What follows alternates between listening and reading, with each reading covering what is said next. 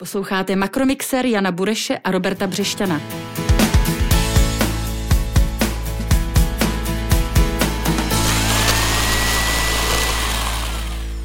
Dobrý den, prázdninová pauza našeho podcastu Makromixer byla o něco delší, než jsme původně zamýšleli, ale jsme každopádně zpět a i tentokrát vás od mikrofonu zdraví Robert Břešťan, šéf reaktor serveru Hlídací pes Org a kolega Honza Bureš, hlavní ekonom Patria Finance. Pěkný den.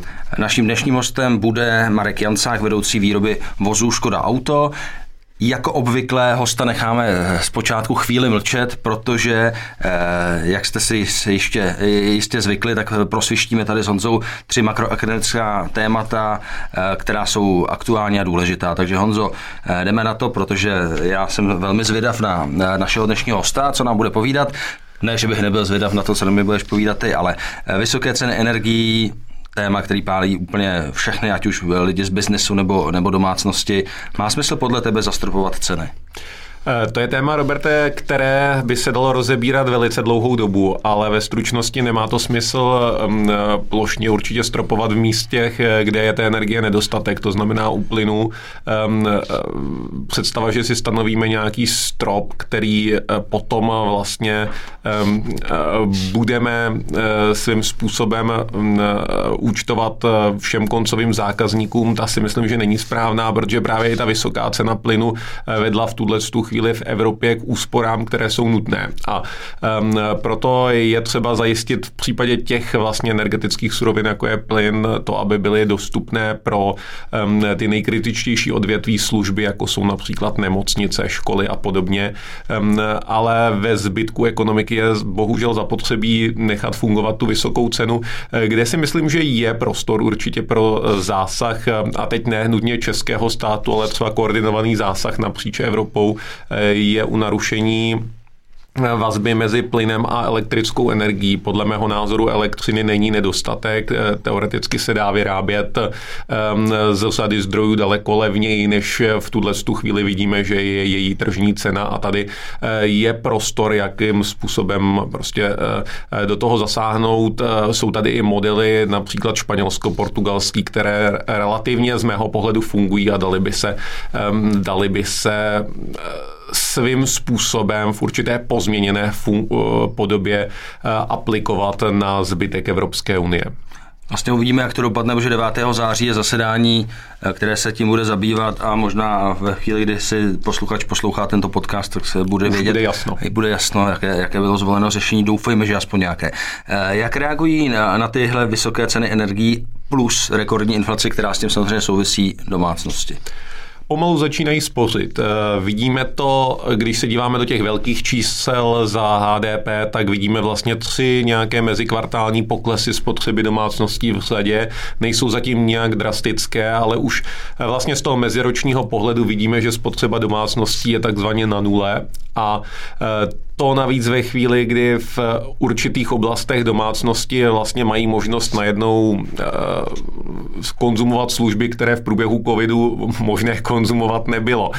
Um, kde je hlavní problém, uh, jsou statky dlouhodobé spotřeby, ledničky, pračky. Zeptáme se za chvíli našeho hosta, jak to vypadá u automobilů, um, ale tam vidíme, že část těch domácností je jednoduše v tuhle chvíli už opatrnější a radši si vytvoří, vytváří nějaké rezervy rezervy eventuálně na horší časy v budoucnosti. Plus čerstvá čísla tuším ze včerejška, že propad reálných příjmů vlastně meziročně o, o 10%.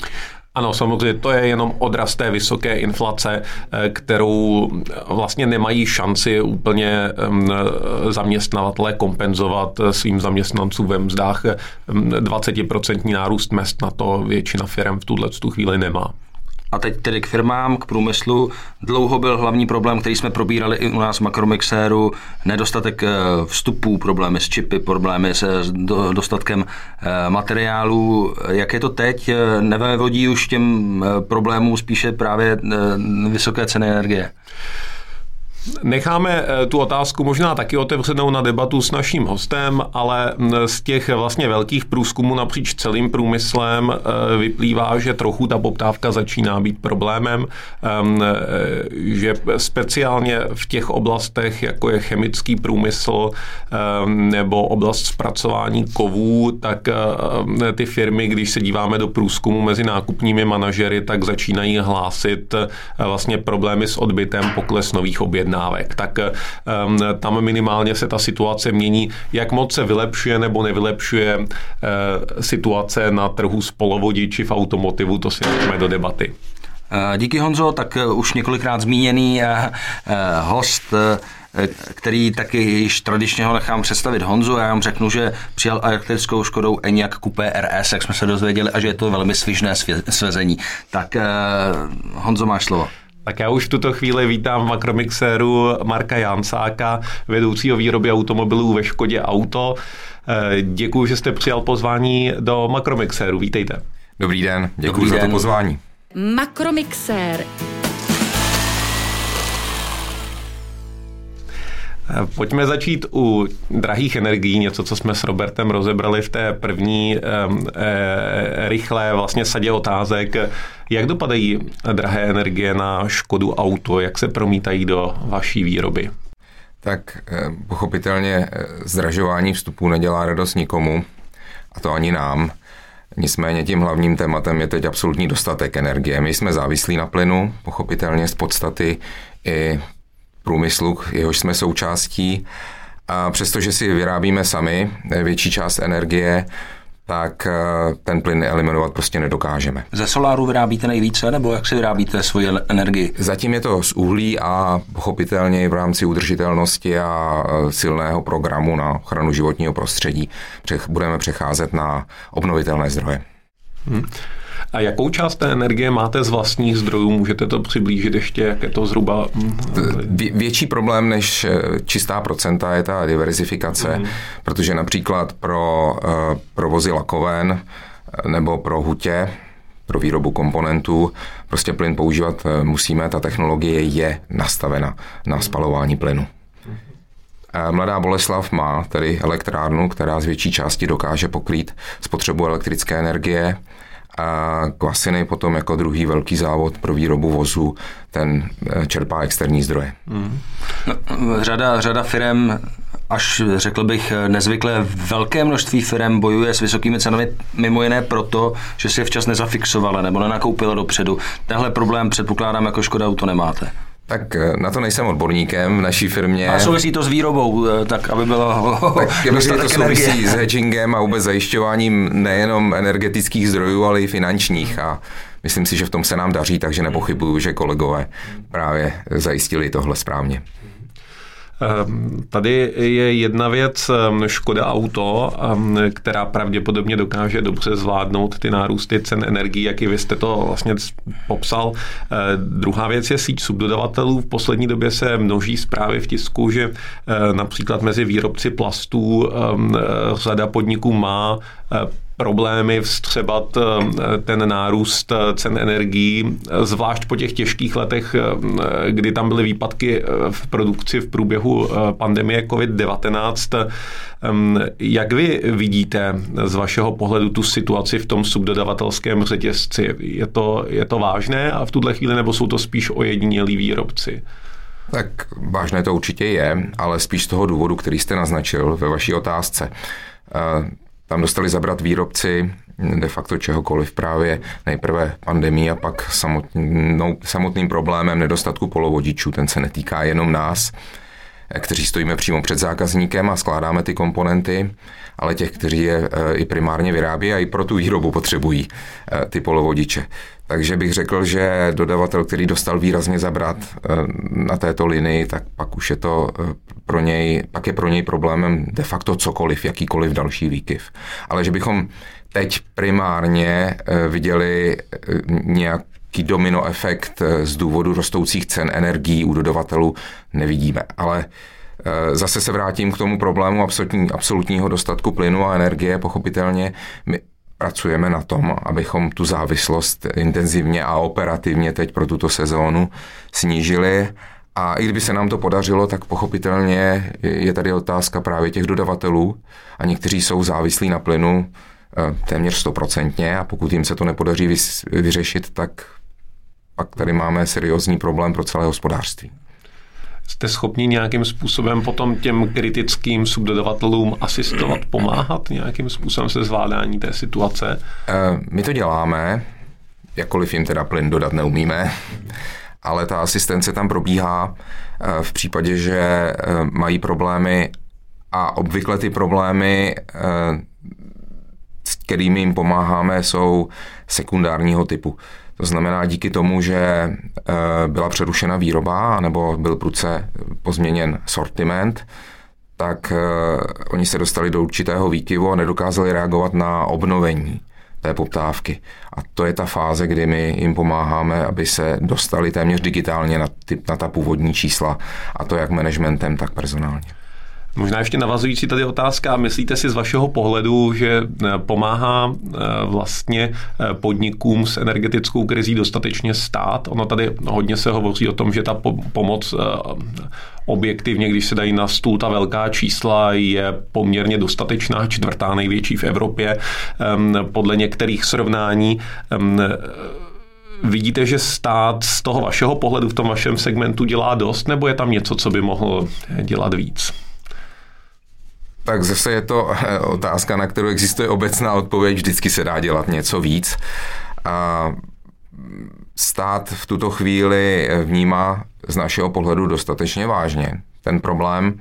Otázka je, jestli ta opatření, která jsou v záloze, budou fungovat a to bude záležet na rozsahu toho problému.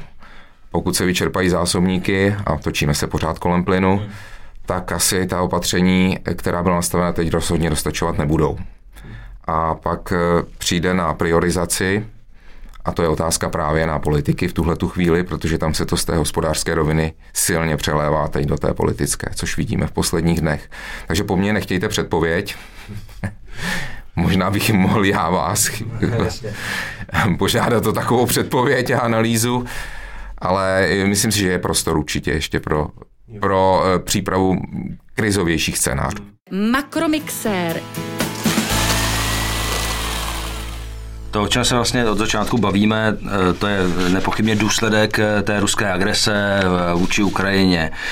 Tak když se podíváme na, právě na tu, na tu invazi a dopady přímo na Škodovku vedle, vedle této výrobní záležitosti ve smyslu cen energií, cen plynu, jak to aktuálně vypadá s vašimi původními výrobními závody v Rusku? Ehm, my nevyrábíme v Rusku, máme tam dvě výrobní, nebo mohu říct, měli jsme dvě výrobní místa, eh, vlastní závod v Kaluze a potom partnerský závod eh, v Nižním Novgorodu. Ten v Nižním Novgorodu je již uzavřen a tam výroba rozhodně obnovena nemůže být. V Kaluze eh, ten závod nevyrábí, ale výroba jako taková ještě uzavřena nebyla. Čili to znamená, že je to připraveno k nějakému potenciálnímu náběhu? Nebo? Slovo připraveno eh, má trošku širší dimenzi. Eh, není to rozhodně na lousknutí prstů. Eh, ta obnova výroby tam by znamenala měsíce, možná i dobu delší než jeden rok. Čili v tuto chvíli to není na pořadu dne. A nechali jste si teď třeba pro jistotu nějaké ruské nebo tamní místní zaměstnance, protože hledat je v případě, i když to není nic, co bychom asi očekávali ani vy, ani my, že by se eh, ta situace v Rusku nebo kolem války změnila tolik, že by byla, řekněme, slušné pro slušné západní firmy znovu začít vyrábět v Rusku. Tak eh, v tom Nižním Novgorodu, kde se spíše měli asistenci, tak tam už zaměstnance nemáme. A v případě Kalugy tam je stále máme. Eh, respektive měl bych říkat tedy Volkswagen Group Rus, protože je správný název firmy a není lokalizován jenom v Kaluze, tam je samozřejmě výrobní závod. A na to jste se asi ptali. Ano. Tak když se podíváme na tu eh, výrobu eh, Škodovky, eh, hodně vlastně celá pandemie byla o, nebo se nesla ve znamení nedostatku polovodičů. Počítám, že ta ruská invaze na Ukrajinu ten problém se subdodávkami do výroby ještě vyostřila. Když tak mě opravte, jestli se mýlím, jaké komponenty vlastně vám z tohohle z toho titulu, ať už z Ukrajiny nebo z, Rusky, z Ukrajiny, Ukrajiny nebo z Ruska vlastně nejvíce chyběly a chybí v tuto chvíli. Je to pro vás problém? Tak ten bezprostřední okamžik, kdy ta invaze pokračovala až ke Kijevu, kde jsou bohužel lokalizování výrobci klíčoví naši a nejenom naši, ale i našich konkurentů, tak tam se jednalo problém s elektrickými svazky, což je skutečně součást vozu, kterou rychle nenahradíte. Takže ten zásah byl přímý v tomto smyslu a my jsme museli výrazně reagovat sortimentem modelovým a utlumit výrobu některých vozů. Bohužel to bylo v našem případě jen jak. A, ale podařilo se e, relativně rychle tu výrobu obnovit, jak samotným Ukrajincům, tak potom další diverzifikací té dodavatelské sítě. E, my jsme si vybudovali backup řešení, ale rozhodně Ukrajinu ne, neopouštíme a, a snažíme se ji podporovat tím, že tu výrobu tam spolu s dodavateli udržujeme. Ale jsme v tomto smyslu více odolní už. Takže v tuto chvíli akutní problém e, z Ukrajiny přímo od výrobců tam není jsou tam stále sekundární dopady té celé krize. Mm-hmm. Když bychom se měli posunout do trošku jako delšího, strategičtějšího horizontu, eh, celý ten konflikt eh, v tuto chvíli to nevypadá na nějaké rychlé ukončení. Ovlivňuje i nějakým způsobem vaše strategické plány, když se například podíváme na přechod na elektromobilitu a teď možná eh, nedívejme se na to čistě z pohledu Škody auto. Je to něco, co si myslíte, že ten přechod na elektromobilitu spíše urychlí nebo zpomalí. Tady narážím na jednu stranu na to, že asi ten tlak na přechod od fosilních paliv bude výraznější, ale na druhé straně nechybí některé klíčové zdroje potom na globálních trzích, jako nikl, kobalt, litium, které pravděpodobně budou k tomu přechodu na elektromobilitu zapotřebí? Tak k té první části otázky určitě nespomalil hmm. rozvoj elektrifikace vozů, a naopak. Víte, že řada automobilek se rozhodla opustit například hybridní variantu, co by technologicky relativně komplikovanou, s nižším přínosem a řada automobilek oznámila i v té, řekl bych, nejhlubší krizi, že urychluje přechod. A to se týká samozřejmě i nás, my do roku 2026. Eh, budeme eh, uvádět na trh nové tři elektromobily a to i nových modelových řad, O tom bylo publikováno dostatek informací, takže pro nás to je booster. Samozřejmě výraznou roli v tom hraje eh, nastavení a regulace Evropské unie, protože tam máme nejvyšší odbytiště stále a tam se diskutuje o tom, jaké emisní normy v rámci EU7, jestli teda ty nejtvrdší, anebo jestli nějaká odlehčená verze budou zavedeny s ohledem na energetickou dostatečnost. dostatečnost. O Škodovce, o jejím výrobním programu se píše hodně a často. Lid si to žádá, abych tak řekl, po novinářích. Vy jste zmínil rok 2026 a tři nové modely.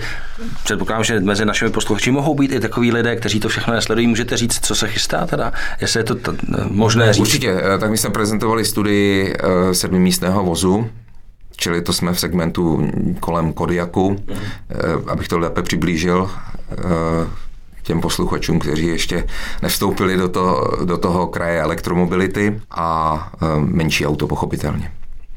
To bych čekal, že tam bude asi největší poptávka. Čekáte to i vy?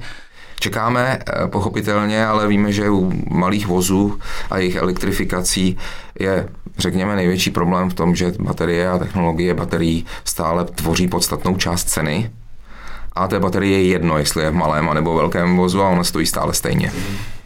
Takže tam e, pracujeme na tom, abychom to nákladově e, zvládli tak, aby takový model odpovídal požadavkům zákazníků. Když jsme se dotkli té inflace, to e, vlastně nám otevírá to nové téma, které my jsme trošku s Robertem naťukli v té úvodní části. E, jak to vidíte u vašich zákazníků? Jsou v téhle době, která je relativně náročná, více citliví na zdražování, na vyšší ceny, které asi logicky musí přicházet s rostoucími cenami vstupů? Tak zákazníci obecně jsou vždycky citliví na ceny a to je tady konkurenční prostředí, zcela správné. My se snažíme mm, částečně kompenzovat ty nárůsty vstupů e, zaváděním různých programů na zvyšování efektivity. což je tradiční pro naši firmu bez ohledu na to, jestli udeřila krize nebo ne. Eh, pochopitelně, pokud chceme obstát na trhu, tak je to základní podmínka. Takže pro nás procesně to není nic nového. Přesto se nepodaří úplně všechno kompenzovat a něco musíme v tom řetězci postoupit dál. Takže určité cenové kroky se udělali a bude-li to nutné, pochopitelně do budoucna, tak se jim nebudeme moci vyhnout. A není to zatím cítit v nějaké slabší poptávce, slabších objednávkách? To nepocitujete? Zatím tak jak jsme tady nakousli před, před touto diskuzí, jsme v krizi nabídky, mm-hmm. hospodářsky, nikoli v poptávky, čili eh, zatím je to překryto tímto faktem. Ale jsme velmi obezřetní samozřejmě, protože víme, že trh má své limity, teď jich nedosahuje právě z důvodu chybějících zdrojů. Eh, takže pochopitelně eh, zákazníci, ta jejich citlivost je nyní zakrytá nedostatkem, řekněme. Jak dlouhá, jak dlouhá je teď čekací doba třeba průměrně na, no, na nový vůz? Pro Měsíčně u některých modelů bohužel je to číslo dvouciferné v těch měsících. Hmm. Mimochodem, Propadli se, když jsme u, u, u hodnoty aut, eh, ještě se na to možná zeptáme, jestli ten takzvaný čipový hladomor trvá, ale eh, pamatujeme si asi všichni ty, ty fotografie z ptačí perspektivy zaplněných parkovišť aut, které čekají na to, až budou eh, doplněny ty klíčové komponenty v podobě, v podobě čipů. Propadla se třeba nějak hodnota těch vozů, které takto museli čekat půl roku nebo rok, až budou doplněny, nebo odráží se na to, že zákazník řekne, tohle auto nechci, protože tady stálo rok na parkovišti? Tak e, ze dvou pohledů. Za prvé, z technického, technologického, to auto je e, perfektně pečováno. Takže to, co předáváme zákazníků, e, má naprosto shodnou kvalitu jako vůz, který včera sjel z linky. A to je důležité potrhnout, my bychom si nikdy nedovolili nabízet zákazníkům nějakou druhořadou kvalitu z tohoto titulu.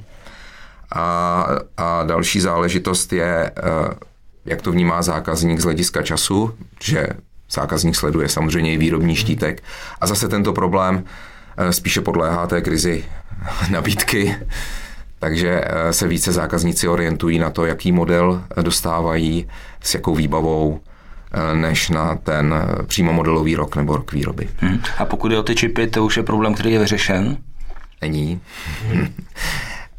Zase z jakého pohledu se na to díváte. Z hlediska investorů je již vyřešen, protože tak, jak burzy ukazují, tak akcie právě těch největších výrobců klesají, protože uh, investoři vnímají i částečně přeinvestování v tomto ohledu. To je to, co my uh, v automobilovém průmyslu a ani zákazníci ještě nevidíme, protože to jsou ty peníze, které natekly do investic do fabrik a postavit fabriku a rozjet ji jakoukoliv, včetně čipové, trvá roky. Víte, že Amerika i Evropská unie eh, pustili kolem 40 miliard, tuším, právě do, řekněme, nezávislosti na azijských výrobcích. A, takže po této stránce už je to v pohodě, bych řekl. Ale bohužel to, co je zatím, je stále silně volatilní. A ten problém se malenko přelévá z toho absolutního globálního nedostatku do nedostatku v konkrétních čipech, konkrétního designu a pochopitelně na trhu operují hodně spekulanti. Mm-hmm. Takže to, co už máte téměř v ruce, najednou zmizí. Mm-hmm. Vy se díváte, proč to zmizelo a snažíte se ten, ten produkt na tom trhu dohledat zpátky, případně najít alternativu. A e, tady asi, pokud byste se zeptali na příčiny, tak ty jsou zase všeobecně známé, tak to byla úzká specializace. E, to nejenom na přímo čip, ale i na konkrétní výrobce. A máte-li jednoho unikátního výrobce jedné věci, kterou potřebujete, no tak ta zranitelnost je tam pochopitelně ohromná. A my pracujeme na tom, aby jsme, řekněme, tento problém eliminovali. Makromixér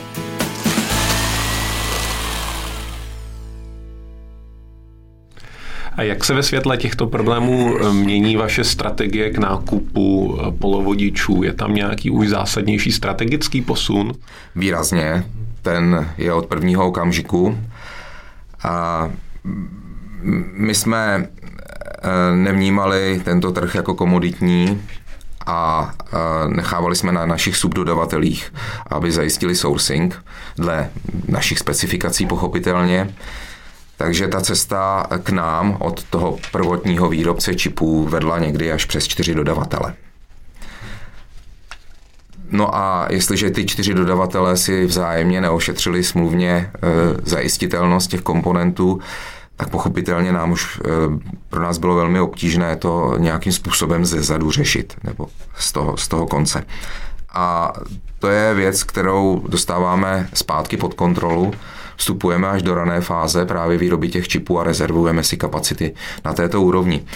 Dokonce teď eh, eh, zveřejnil Volkswagen jako skupina strategii, při které chce se věnovat s partnery odbornými i designu čipů, což je záležitost, kterou výrobci elektroniky dělají dávno.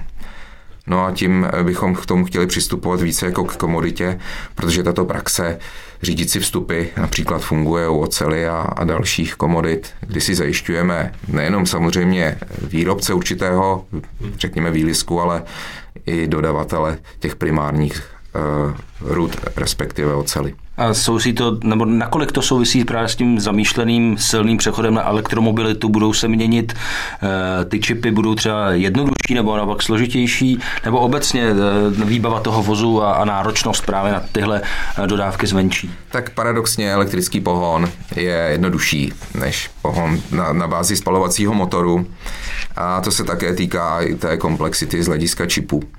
E, ta je jednodušší samozřejmě udržet elektromotor v chodu a řídit ho je jen méně náročné. E, a tady právě se někdy e, míchají dvě věci dohromady.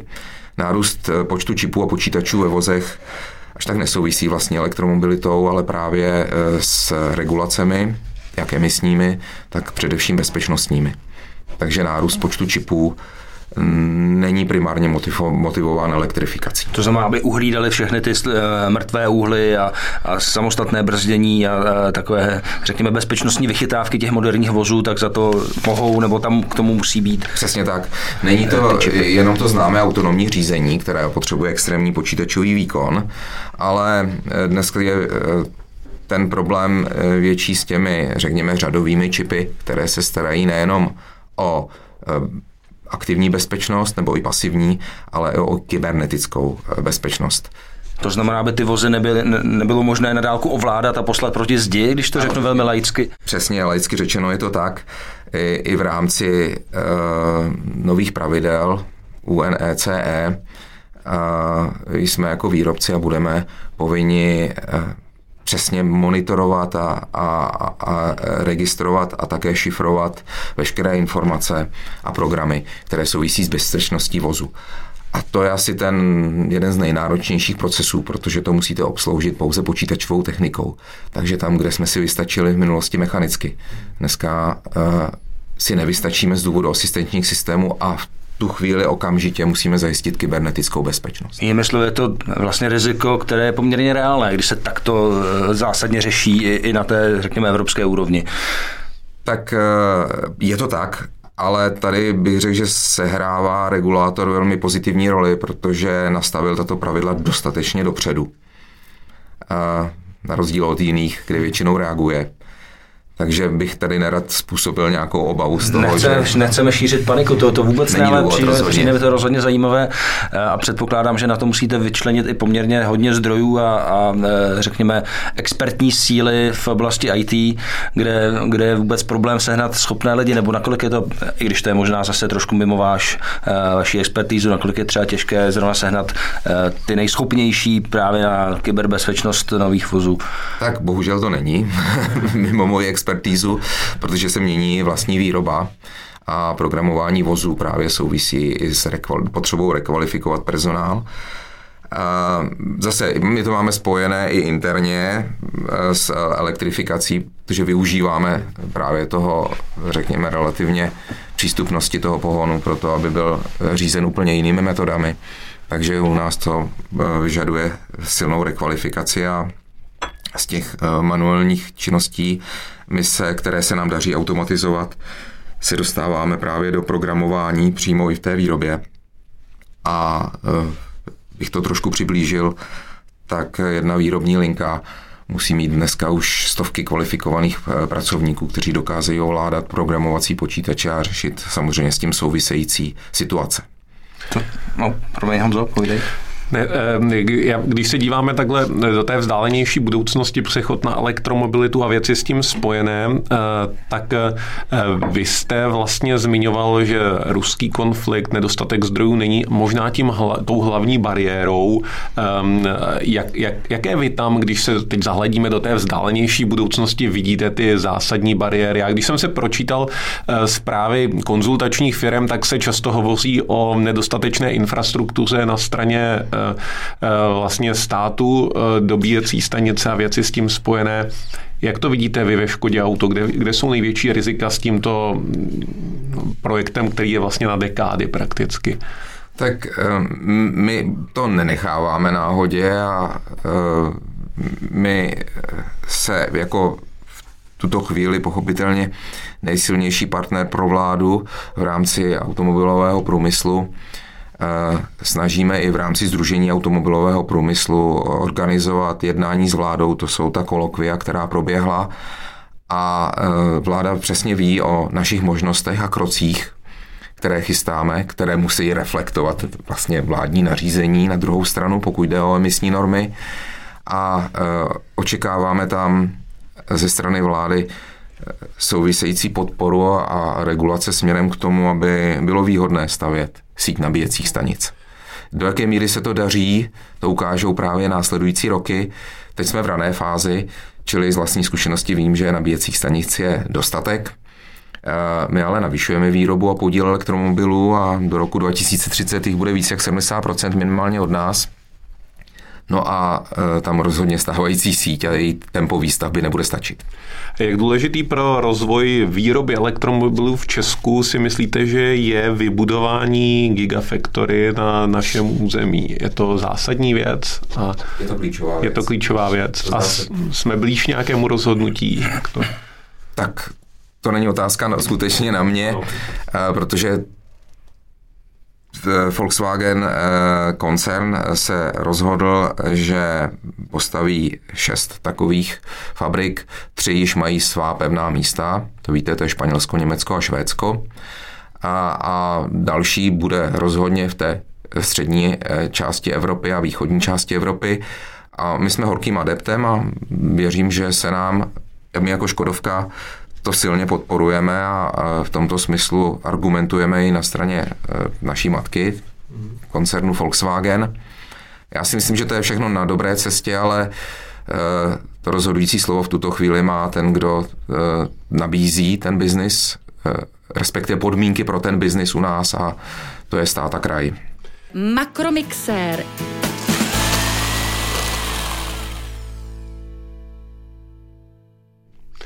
No, často u toho přechodu na elektromobilitu se hovoří o tom, že část eh, toho eh, vlastně výrobního řetězce je ohrožena. Eh, naopak vlastně tím vybudováním Gigafactory, jestli to chápu správně, by se otevřely určité příležitosti tady pro český průmysl a subdodavatelskou síť. Je to tak a pokud ano, jaké ty největší příležitosti tam jsou?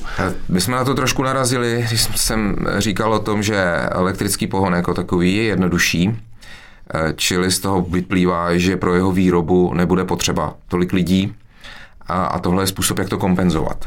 My to sice v současné době nevidíme, protože probíhá paralelní výroba spalovacích motorů a elektromotorů a baterií, takže práce je dostatek a bude ještě určitě do roku 2030 minimálně, ale po roce 2035 se ta situace zásadně změní protože to většina výrobců oznámila končení eh, vývoje a výroby spalovacích motorů, no a e, pak bude velmi výhodné mít tak klíčovou část průmyslu u nás v České republice a navíc tím nabízíme i tradičně Česká republika velmi výhodné geografické místo, na všechny strany je blízko. Ještě by to chtěla tu infrastrukturu silniční trošku vylepšit asi. Ano a hlavně se s tím řeší ten problém, kvůli kterému tady vlastně dneska sedíme, to je, to je e, krize zdrojů protože svět byl nastaven správně asi globalizačně, eh, technologický pokrok tomu výrazně pomohl, ale eh, vše fungovalo ideálně eh, bez plánu B. A teď se všichni probudili, konečně a vidí, že to není řešení mít nastavenou nějakou ideální trasu. Eh, logistika se tak fantasticky rozvinula, že dokáže dneska dopravit díl v řádech hodin i z opačného konce Evropy.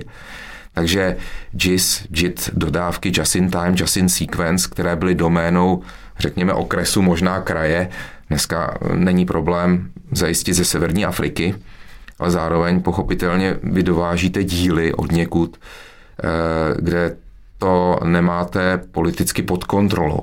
Čili jakýkoliv zásah na tom trhu umělý anebo i nechtěný okamžitě naruší vaše dodávky a tím pádem ohrozí i stabilitu našeho průmyslu. Takže trend je to mít co nejblíž, nebo výrazně blíže výrobním závodům, to znamená v bezpečných, předvídatelných zemích. Ano, využít to zjednodušení relativní u těch elektromobilů a tím pádem si doplnit ty uspořené zdroje, respektive ty uspořené kapacity, takže zvýším hloubku výroby. Ještě eh, asi možná sám v diskuzích eh, se známými přátelé nebo, nebo z debat eh, na sítích, řekněme, vnímáte jistou skepsi mezi částí, částí společnosti k tomu, že by elektrické vozy měly skutečně nahradit ty, ty se spalovací motory, mimo jiné právě s argumentem, že je málo nabíjecích míst, jak už jsme o tom mluvili.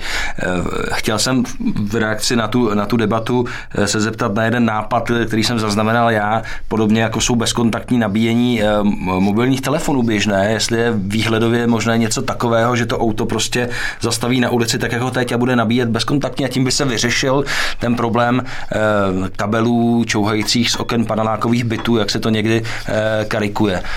Možné to je. Eh, technicky a fyzikálně možné to je, samozřejmě, jakkoliv ještě optimální varianta neexistuje a výzkumníci na tom pracují intenzivně Věnuje se tomu samozřejmě i skupina, její jsme součástí intenzivně. Otázka je, kdy to bude uh, uveditelné na trh. Musí to být samozřejmě efektivní, bezpečné. V tomto případě nemyslím si, že to je tak klíčová záležitost, protože eh, výstavba dneska nabíjecí stanice je poměrně jednoduchá věc. Máte-li infrastrukturu, tedy máte-li kabel, který k ní můžete natáhnout, ale eh, to je otázka několika hodin. Musím říct, Roberte, že jsi mě tou otázkou překvapil, protože uh, situace na pražských sídlištích, myslím si, že na prvním místě by se mělo vyřešit, kde vlastně zaparkovat a potom kam dát tu bezkontaktní uh, dobíjecí stanici, ale uh, chápu, je třeba dívat se i do vzdálenější no, budoucnosti. 2035. No. 2035. Uh, tak uh, pojďme možná do finále. Vy jste říkal, že jste přijel v elektrickém Eniaku za námi. Uh, jaká je vaše nejoblíbenější uh, značka Škodovky v tuhle chvíli? Co je váš favorit, a teď ne, nemyslím doslova favorit. S malým F. S malým tak F. asi to nejlepší, co jsme do posud vyrobili a co nabízíme, to je Enyaq Coupe RS. A to je auto, s kterým, kdybych se měl rozloučit, tak jenom proto, že by přišla další generace a, nebo další model, protože já jsem si na to velmi zvykl. A musím říct na rovinu, učil jsem se s tím autem, ne z hlediska jízdy, ale právě z hlediska provozu nabíjení a dospěl jsem do stavu, kdy je pro mě pohodlnější než eh, vůz se spalovacím motorem. Eh, pochopitelně výzvou zůstává delší vzdálenost, eh, kde to chce plánování, ale tam už taky mílovými kroky technologie poskakují a, a myslím si, že to je otázka měsíců, kdy ta věc bude fungovat skvěle, ale já, já nejezdím v pumpě a je to pro mě úspora času, nemusím tam stát frontu, obvykle v pátek odpoledne pochopitelně, protože nabíjím průběhu týdne. Ehm, nemyslím si, že to eh, musí být nutně problém těch sídlišť, protože nabíjení v zaměstnání eh, bude, myslím si, standardem do budoucna a to auto většinu času, i vaše, pokud máte se spalovacím motorem, stojí a ten čas můžete, vybí, eh, můžete využívat pro nabíjení. Opravdu připojit to auto, to je otázka sekund. A i s tím novým systémem, který nejenom my teď zavádíme, to znamená plug-in charge, eh, bez nějakého přihlašování, přihlásí se samo auto, je to naprosto komfortní a skvělý. A uh, musím říct, že si na to zvykla výrazně i naše rodina, a obzvláště dcera, která občas mi napíše, kdy přijedeš, což já čtu slovy, kdy si můžu půjčit auto. A, a užívá si to a i technologicky se s tím eh, tato generace zžívá perfektně, ale já s tím nemám problém, ani mý kolegové a, mý kamarádi. Víte, když jste zmínil tu generační záležitost, vlastně někdy říká, že, že ta mladá generace vlastně auto ani vlastně nechce. Eh, když, když modelujete nějaká, nějakou budoucnost prodejů a, a výroby Škody auto, hm, hm, zapojete třeba nějaký sociologický výhled právě na tu mladou generaci, která eh, radši sdílí nebo jezdí MHD s ohledem na, ohledem na přírodu. Čekáte třeba, že se úplně změní přístup eh, společnosti právě k vlastnictví vozů? Tak možná se změní k vlastnictví vozu, ale nejsme přesvědčeni, že se změní k individuální mobilitě. Eh, protože i sdílená mobilita může zůstávat individuální a my vstupujeme do pole sdílené eh, mobility a hledáme tam příležitosti a snažíme se je uchopit té rané fázi, což je důležité pro to, aby jsme se uvedli na trh a daří se nám to, myslím. Ale věříme v individuální mobilitu což je, myslím, docela hezká tečka za naším uh, pořadem věnovaným, věnovaným právě uh, automobilitě a její budoucnosti. Uh, Marek Jancák, vedoucí výroby vozů Škoda Auto, děkujeme velmi za to, že jste přijel, děkujeme za rozhovor. Děkuji ještě jednou za vaše pozvání. Hezký den. A posluchačům děkujeme za pozornost a slibujeme a doufáme, že to zadržíme, že další díl našeho Makromixéru přijde ještě tento měsíc. Hezký den přeje Robert Břešťan a Honza Bureš. Krásný den. Makromixer Jana Bureše a Roberta Břešťana.